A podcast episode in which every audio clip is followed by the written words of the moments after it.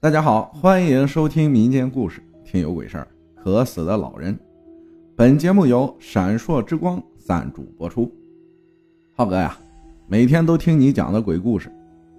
今儿呢，我来分享一个我哥哥的故事，真实发生的。平时在家的时候啊，总喜欢和我妈闲聊，我就让我妈给我讲我和我哥小时候的事情。我妈就开始滔滔不绝的讲，讲到我哥时，就提起了他小时候经历的一个离奇的事情。故事是这样的：我妈说啊，我们小时候住在村子的最北面，那里只有我们家和大伯两户人家。只要我爸不上班，就带我哥和我去村口玩。在我哥三四岁时啊，我还没出生呢。那年夏天，我爸带我哥去村口玩，回来后到了晚上了，该睡觉了，我哥就乖乖的睡着了。到了半夜的时候，我哥就醒了，张开口就开始喊：“我好渴，我渴，我要喝水。”我妈呢，就拿起茶瓶倒了一杯水给我哥喝，他喝完了还说渴，我妈就又给他倒了一杯，他喝完了以后还要喝，我妈说。当时那一茶瓶水都快让他喝完了，他还说渴，还要喝。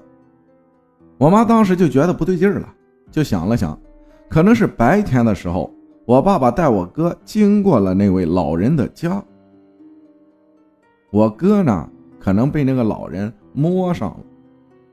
这个摸呢，在我们家这边，也就是遇到了不干净的东西了。然后我妈就赶紧拿了个碗，拿了三只筷子并拢。碗里倒满水，插到碗里。我妈说，当时他就惊了，这三只筷子直直的立在了碗里。我妈就懂了，二话没说，就去把锅底下的灰捏了一小撮，放在了碗里，然后念叨骂了一番，把筷子拿掉，把水倒到了门外边。神奇的是，我哥突然就不喊渴了，就安静的睡下了。然后我妈告诉我。这位老人在当时已经死了很多年了，他没有儿子，只有三个女儿。女儿成年后远嫁他乡，只剩他和他老伴儿两个人。后来他老伴儿得病去世了，就剩他一个人了。女儿们都远嫁了，不能经常回来看他。后来他也得病了，没有人给他送水送饭，只有他一个人在那个屋子里。后来在一个夏季的某天，因为没人送水给他。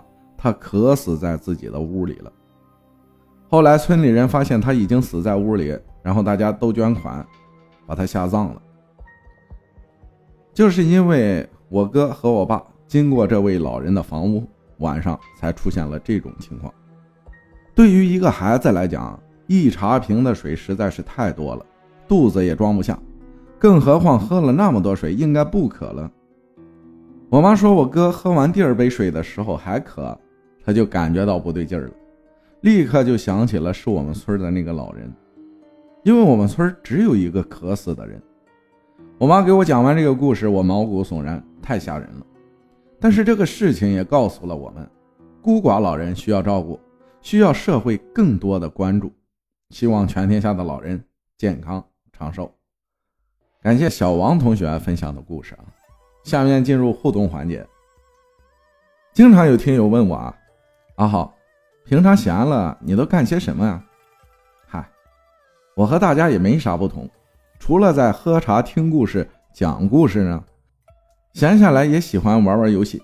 这不，最近找到一款超好玩的手游，名字叫做《闪烁之光》，是一款画面精美、划时代的卡牌手游。